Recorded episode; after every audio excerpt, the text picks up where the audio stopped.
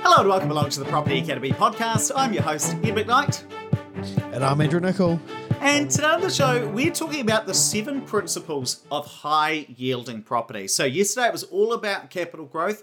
Now we're going to be talking about the principles of how to get higher yield. But just before we get into that, I just want to talk about the difference between yield and cash flow. Now these two are different but related, because yield is the money you get, the revenue you get on a property as a proportion of the purchase price or as a proportion of its current value. The cash flow is the money you actually take out each week once you've paid all your expenses. Now, here's the thing. You can have a very low yielding property with pretty good cash flow. So that would be in the case if your mortgage is really low. So let's say you've got $1 million property with a 3% gross yield, really low. If you've got no mortgage on that property, that's still going to produce okay cash flow. Doesn't mean it's a good investment, but it can still provide good cash flow.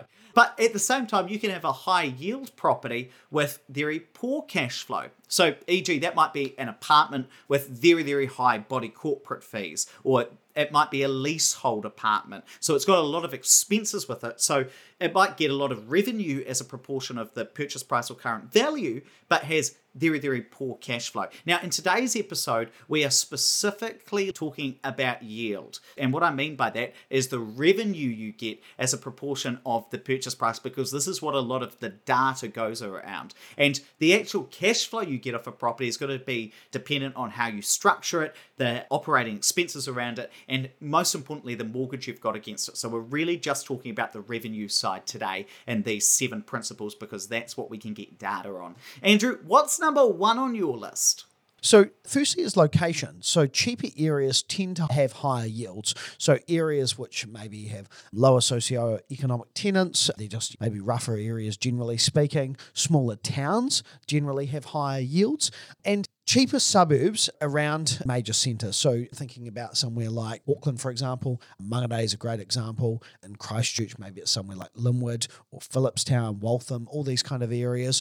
And although we're seeing a lot of these areas being pushed up at the moment because they're affordable and there's a lot of demand for them, generally speaking, you can get a good return on your rent versus your spend. An example for me, one of the properties that I swore I never mentioned again was Wilson's Road. When I bought that off my parents, I think I paid $200,000 for it 15 years ago or thereabouts. Andrew, people are going to think you've only ever owned one property in your life rather than these 38 we've talked about. The problem is with Wilson's Road, it's the one that I've had the most mental bandwidth on because it's been such a pain in the butt. And so that's why it always comes to my head. But, you know, this was a property. Actually, no, okay, we'll go to Buccleuch Street, number 1 in my purchase ever. I can't remember exactly. I think I paid $200,000 for that. And at the time I was renting it out at, I think it was $80 a room. And there were 5 bedrooms. So $400 a week divided by 200 and... what did I say, $200,000? I think that sounds right. I have to look it up again. About a 10% gross yield. So that was a huge gross yield of 10%. And that was back in the days where I chased yield. So it was a really rough area. I think I mentioned on the podcast recently, I drove past it again, and I think it looks like it might be a drug house now. But it's just really funny how... well, nothing's changed then, has it? Well, they paid the rent in cash, so you got a really, really, really good yield. But with these properties, they're really, really, really, really old, and then you have more problems, so more vacancy, more maintenance, and all of a sudden your bottom line, as Ed was saying before, is really compromised.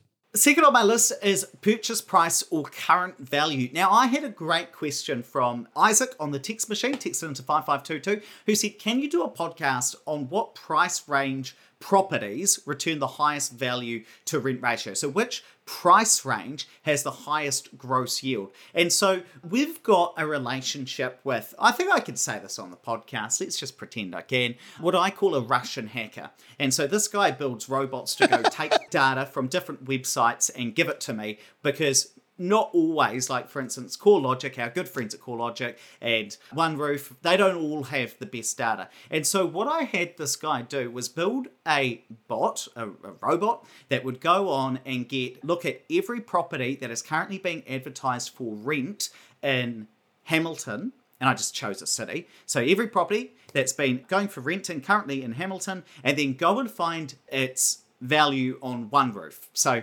try and make a gross yield for every property currently available in Hamilton. Tell me what the gross yields are so that I can match up purchase price or current value with gross yield. And there is a trend, and we'll do another episode on this because I think we can talk a lot more about it. But the trend is this. Cheaper properties tend to have higher gross yields. And this comes into like cheaper suburbs have higher gross yields, but cheaper properties generally. So the properties that are around the 400k mark in Hamilton now, and you're probably going to say, Ed, what can you buy for 400k in Hamilton? And I appreciate that that's probably a fair sentiment as well. The gross yields are ranging from about 8.6% down to about 4.7%. That bottoms out at around that kind of 800k mark, where they all tend to be between 2 and 4% after that. So anything before that kind of 650k mark, and specifically Hamilton, that's where gross yields start to pick back up. And it's a bit like almost a capital L shape a little bit, where once you get to around that 700k mark, the gross yields are pretty flat, whether you buy something that's 700k or whether you buy something that's $1.2 million in that specific city. Anything below that, it starts to pick up gradually as the purchase price goes down. So purchase price is something that you'll be looking at as well. Next on my list is multi-income. So there's a minimum amount of rent that you get for anything. So a one-bedroom unit is going to get, say, $400 a week. And if you add an extra bedroom onto it, so now you've followed the process of having an extra bedroom for the growth that we spoke about in the previous episode, well, you might only be up to $465 or $470. So buying something that's got limited number of bedrooms actually can work out to be a better yield. But if you've got 2 one-bedroom homes, then you get more rent than 1 two-bedroom home, because you get 400 times 2 is 800 compared to, what I say, 475 before. So what's that? Geez, 950. Someone who is an AFA might have got that done a bit quicker. So sometimes actually having a fewer number of bedrooms can work out to be better.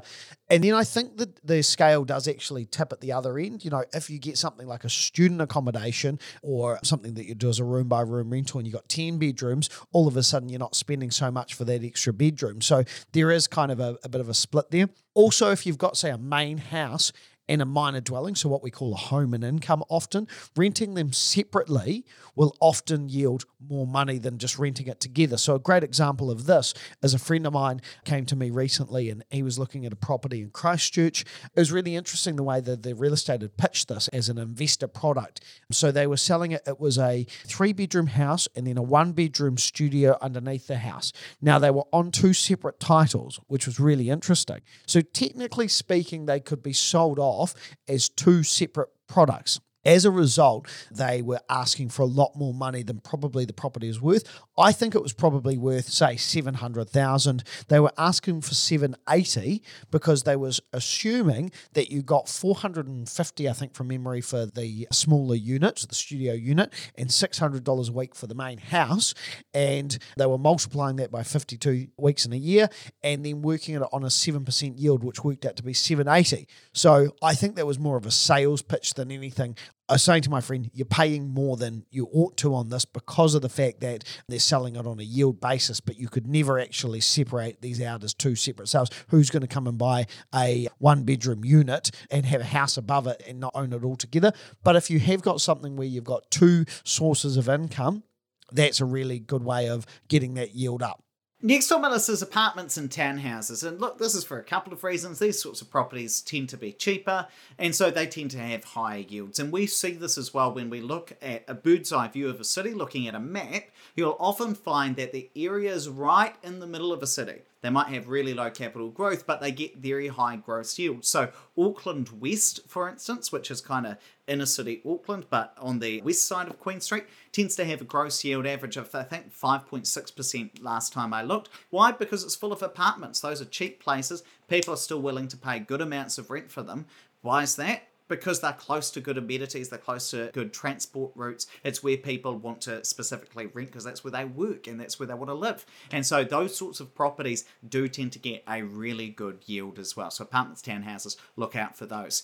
What's next for you, Andrew? Next on my list is appropriate spec levels with the property. So if you buy something, and I'm not saying low spec as in terrible, I'm just thinking more suitable to an investor spec. So not putting the fancy splashback and the fancy tiled shower and all those kind of things, the heated toilet seat, all those kind of things that maybe don't necessarily need to be there to bring in more money from a rental standpoint. When you're buying for investment, you need to be thinking about an appropriate spec there. Higher spec means higher cost. Higher cost doesn't mean a higher yield. It probably means a lower yield. And a great example of this is when I see investors who buy show homes. So direct from the developer, you'll buy a show home. The developer, say Mike Greer Homes, will rent it back for the next couple of years. Often they'll pay a commercial rate on it for a couple of years, so it will seem like a good enough yield, and then it'll drop back to a market rent afterwards. Show homes are always much higher spec than you would expect for a normal rental property. And the reason for this is it's their show home. They're wanting to showcase the finest of every fitting that they've got, and so they will overspec the hell out of it. But that means that when it does become a normal rental, often it won't be a great yield for you. That doesn't mean they're not good investments for some people. There are some of my investors that they have been suitable for, but probably just not the masses. And just one funny example of this as well that I always think about when it comes to spec. So a couple of people have texted in asking for a review of Williams Corporation products. Those guys are developers who advertise a hell of a lot on social media. Now, one of the things that's interesting about a Williams Corp property is often the toilets that they have those fancy attachments where you press a button and it starts shooting water at. Bidets. I don't know is that what they're called? I always forget what they're called. A bidet. And there's going to actually be a couple of good examples of this as well in the next couple of episodes. To me, I look at that and I think, oh, that's very nice. But is a tenant really going to pay more because that's in the property? Now, look, I'm not really sitting here saying that that's going to add a whole heap of extra cost to you purchasing the property. But it's just an example that I want you to think about where often developers will add things to properties that they think, oh, this is great. But does it actually get more rent for you as the investor is really the thing. Is it an appropriate spec for a tenant? Now, my next one, number 6 on the list, is bedrooms. It's quite interesting because I took my data set that I talked to you about the Russian hacker, and I said, well, do more bedrooms equal more rent? Or rather, do more bedrooms equal higher gross yields? We know that more bedrooms are going to generally, on the whole, mean more rent, but does it mean a better gross yield? So for the extra money you've got to pay to get more bedrooms, is it going to end up with a better gross yield? And it is important to say that I think it's really important that there is stock out there that tenants can go and rent that has more bedrooms, because not everybody has a family that can fit into a 3-bed home. There are lots of people out there who need 4 bedrooms, who might need 5 bedrooms. Now look, when I look at this specific data set, and this is only from Hamilton, maybe we need to scrape the whole of Trade Me and OneRoof in order to be able to get the right data, but this says to me 4-bedroom properties in this data set had the highest gross yield. That was followed by 3-bedroom properties and then by 6-bedroom properties plus. So 2 beds still got an okay gross yield, and this data set about 4.04%. 4-bed properties here got about 4.94% gross yield. So really good amount of rent. Now that's not going to always be the case in every city. You've got to apply it to the specific property that you're looking at. But based on this data, 4-bedroom properties had the highest gross yield that are renting in Hamilton right now, followed by 3 beds. So you might look for a higher number of bedrooms, as long as it doesn't mean that there's a whole heap of extra stuff in there, like 3 lounges, because that's the sort of stuff that isn't necessarily going to get you more rent. It's the number of the bedrooms compared to the size of the rest of the house that's going to push up that gross yield.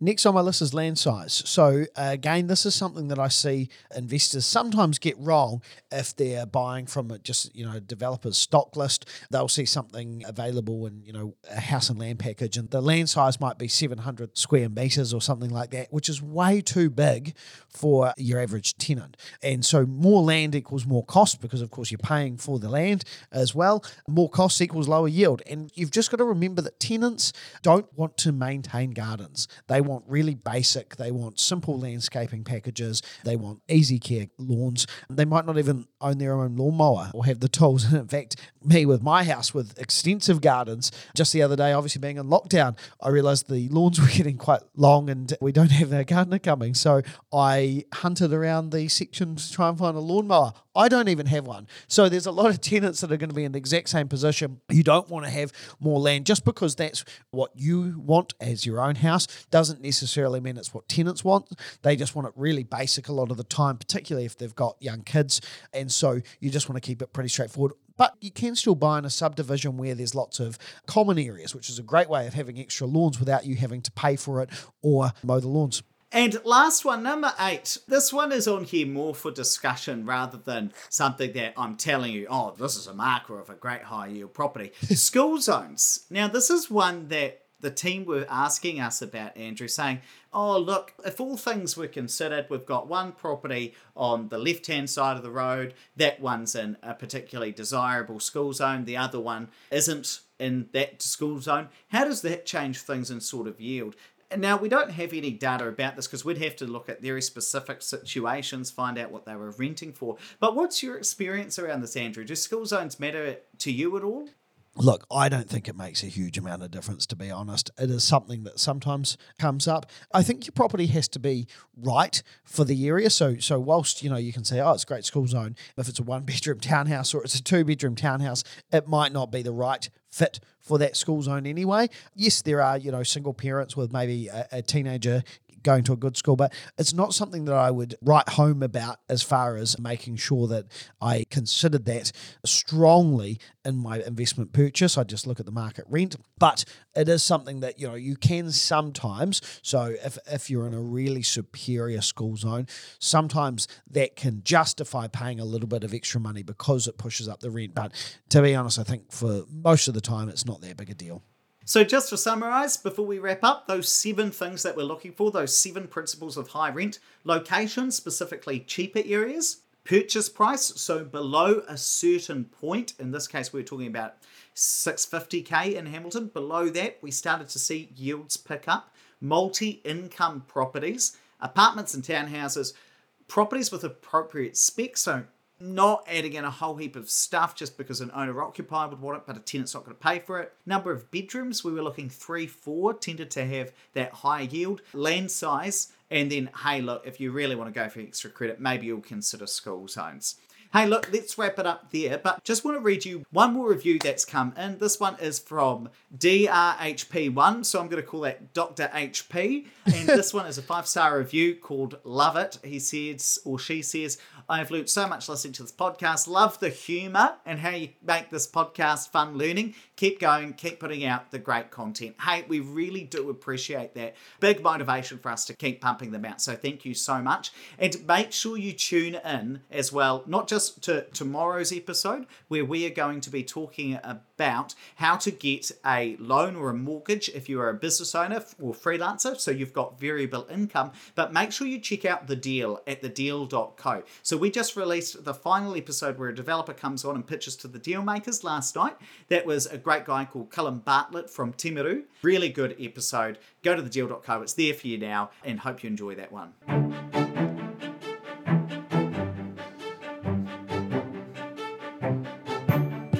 Thanks for listening to the Property Academy podcast. I'm your host, Ed McKnight. And I'm Andrew Nichol.